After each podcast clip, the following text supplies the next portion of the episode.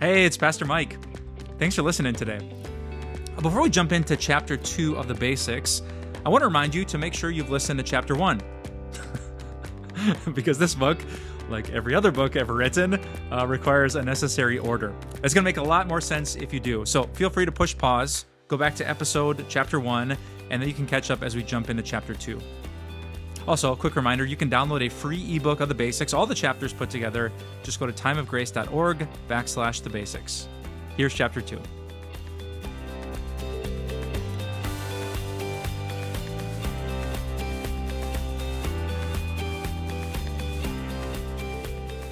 Chapter 2 God.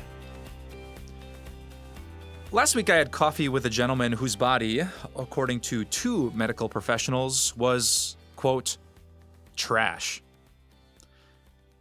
After a long career in the utilities industry, he had suffered a shoulder injury that left him incapable of lifting 15 pounds, much less doing the hard labor that his job required. Further south, his knees had imitated his shoulders, grinding down and wearing old, leaving him attached to a cane that sat on the table as we talked. The mouth attached to this worn out body explained to me how demoralizing it was to sit at home and do nothing. To watch another show and listen to another headline, a new normal that had left him depressed and lost. But, the man smiled, after his catalog of suffering, God is here.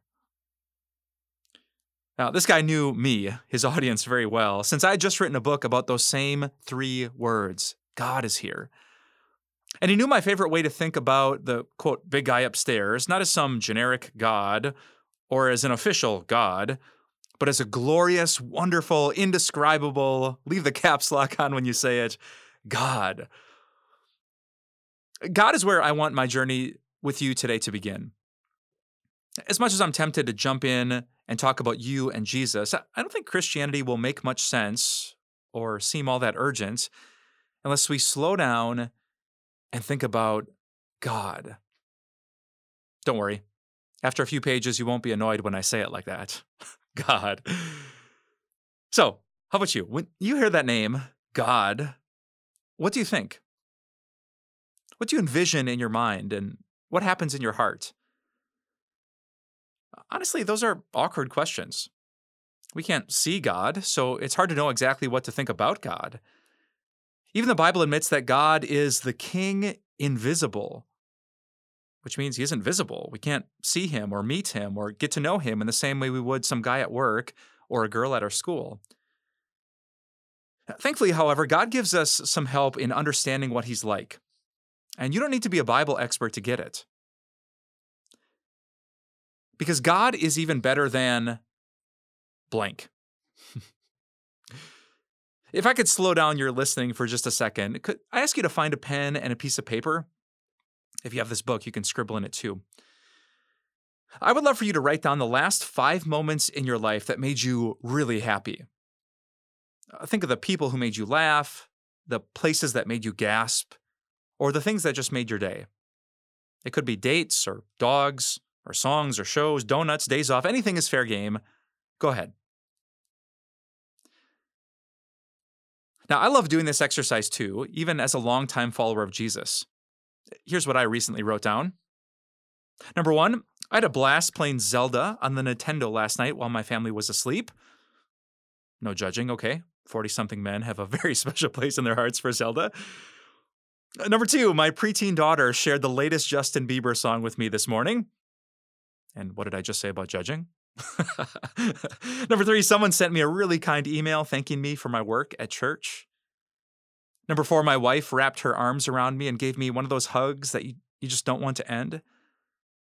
And finally, number five, we ate steak quesadillas last night, the ones with the cinnamon and sugar and lime zest rub. Okay, but what in the world do pop stars, long hugs, and quesadillas have to do with God? And how does your personal list of recent joys help you see the God who you can't see? Hmm, I'm glad you asked. The Apostle Paul, a first century Christian who wrote a lot of the New Testament, explained it like this God's invisible qualities, his eternal power and divine nature, have been clearly seen, being understood from what has been made. Do you follow that logic? Paul admits that God is invisible, that you can't see his qualities like you could see your friend's latest hair color or her approximate height. Yet, Paul claims God still can be seen, clearly seen, he says, in fact. How? From what has been made. Look around at the world that has been made, and you will see glimpses of God. You will see love, friendship, faithfulness, comfort, compassion, surprising generosity, breathtaking beauty, undeserved forgiveness, and so much more. Like the thrill of seeing a text from someone you kind of like, or the relief of hanging out with people you don't have to impress, where you can untuck your shirt and take off your shoes. The comfort of your Saturday sweatpants and the Instagram worthy glory of a sunset at the beach. Or maybe it's hearing your mom say, I forgive you after you mess up. Or your husband's comment, We're going to get through this when you think the relationship is over. It could be falling in love, it could be being loved, seeing evidence of someone's personal love for you. All of these good moments are great ways to think about the greatest one of all, God.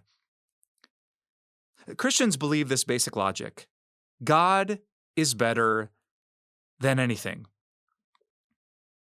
End that sentence with anything, and God is still better. Seeing a video of a clumsy puppy makes you instantly happy, and God is better than a puppy. Being invited to hang out after work feels really good, and God is even better than your coworkers. Gasping at the blazing stars on a country night is a spiritual experience, and God is even better than the stars. Feeling so close to someone, so loved by someone, and the love of God is better than the love of your best friend, the love of your amazing mother, the love of your significant other. All of these moments are God's way through nature of telling you what He's like. Now, obviously, they don't last forever. Personally, I can eat a donut rather fast, but they are temporary glimpses of the everlasting God.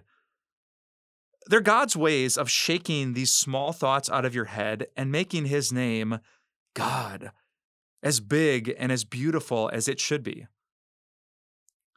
This view of God was the shared belief of people like Jesus' friend John, the Apostle Paul, he's the guy that all those St. Paul churches are named after, King David, a BC poet and warrior, and the prophet Moses, the guy who first held the Ten Commandments. Let me prove it with a few of their words from the Bible. John once wrote, God is love. The Apostle Paul added, God is rich in mercy. He also said, God is faithful. Uh, King David, millennia ago, said, This only do I seek to gaze on the beauty of the Lord. He also wrote, Your love, God, is better than life. And Moses, about 1500 BC, said, The Lord, the Lord, the compassionate and gracious God, slow to anger, abounding in love and faithfulness, maintaining love to thousands, and forgiving wickedness, rebellion, and sin. Put the quotes from these men all together, and what do you get? You get God. A God who is loving, merciful, faithful, and beautiful. He's better, compassionate, gracious, and forgiving. And those were only a few quotes out of this big, big book that we call the Bible. No spiritual journey, including yours, should start without a clear idea of what God is like. And the Bible tells us that God is better than your best thoughts about Him. So, you don't have to wait until the next church service or your next Bible reading to get to know God. Just look around. Lean into the best moments of your life. When you do, your heart will be one step closer to grasping the incredible character of God. But so what? An old professor once told a class of pastors in training when you stand up in church to talk, I want you to picture me sitting way in the back row. And when you envision me there, I want you to hear me asking one question every Sunday So what? It's a pretty good question for us, too. Okay, the kind of God I've been talking about sounds pretty incredible, but so what? What does he have to do with your day to day life? Here's my best answer the presence of a loving person is powerful. Let me say that again so you remember it. So the presence of a loving person is powerful. When my wife Kim and I got married way back in 2003, we did not move into a mansion. Our first home was this little apartment in southeastern Wisconsin with one bathroom and a tiny square kitchen and minimal closet space. We had no garage, meaning we had to scratch off the frost and warm up the cars during those long Midwestern winters. So, were we miserable? Nope. Not even close. Because the presence of a loving person is powerful. We had each other, and having each other was enough to make those years pretty incredible. I bet you've experienced that too. Uh, maybe algebra wasn't your idea of a good time, but if you had the right people present in class with you, well, life in school was pretty good. Or maybe you went through the sweat fest of 5K training or basic training in the military, but if you had good friends at your side, life was still pretty good. Maybe you've been through a miserable week of work, but if your two year old gave you the longest, warmest hug in recent history, you quickly forgot about the workplace misery. Because, as I've been trying to convince you, the presence of a loving person is powerful. Listen, at its very essence, this is what the Bible is about. It's about you and me being in the presence of the most loving person imaginable, God. If the most compassionate, powerful, beautiful, and interesting person in the universe was in the room with us, then our lives would be, well, pretty incredible. And this is what God wants. He wants to be with you. He wants to walk through life with you. He wants you to have a place in His presence, a seat at His table, a spot in His kingdom. He wants that in this life and in the life to come. And that is the way to be profoundly content. Uh, maybe you've heard those ancient words of King David that are often read at Christian funerals. He said in Psalm 23 Even though I walk through the darkest valley, I will fear no evil for you, God, are with me. Now, these words are often quoted at funerals to offer comfort to grieving loved ones. You're still with me, God, is what we think. I'm going to get through this. About a thousand years later, a Christian in prison named Paul said this I've learned the secret of being content in any and every situation, whether well fed or hungry, whether living in plenty or in want. And what exactly was Paul's secret? The presence of the most loving person.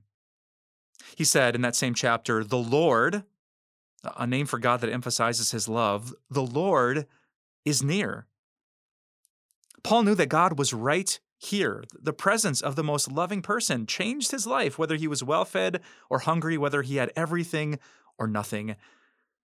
And you, my friend, can say the same thing as David you can say the same thing as Paul, even when he was in prison for Jesus. You can say, even though I might not get the job that I want, I will not be afraid. Even though he might break up with me or we might not be able to conceive and have a child, I will not be afraid. Even though I might have to live with anxiety or depression, I will not be afraid even if I have to struggle in this life, even if my body breaks down, I will not be afraid because God is love and God is not going to leave. Believe it or not, it is possible to be unafraid and content, to have peace and to be filled with joy, just if you know God is here.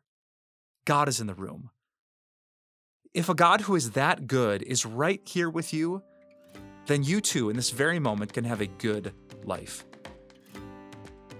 So I guess that begs the biggest question of all Is a God who is that good right now with a person like you? Hey, thanks for listening. If you're finding this podcast helpful in your walk of faith, will you consider sharing it? Um, you probably know that word of mouth is one of the best ways that we can help other people connect to God, the basics, and really beyond the basics of the Christian faith. So help people grasp the height, the width, the depth, the beauty, the worthiness of our Savior Jesus Christ by sharing this with someone that you know. Thanks, and have a great day.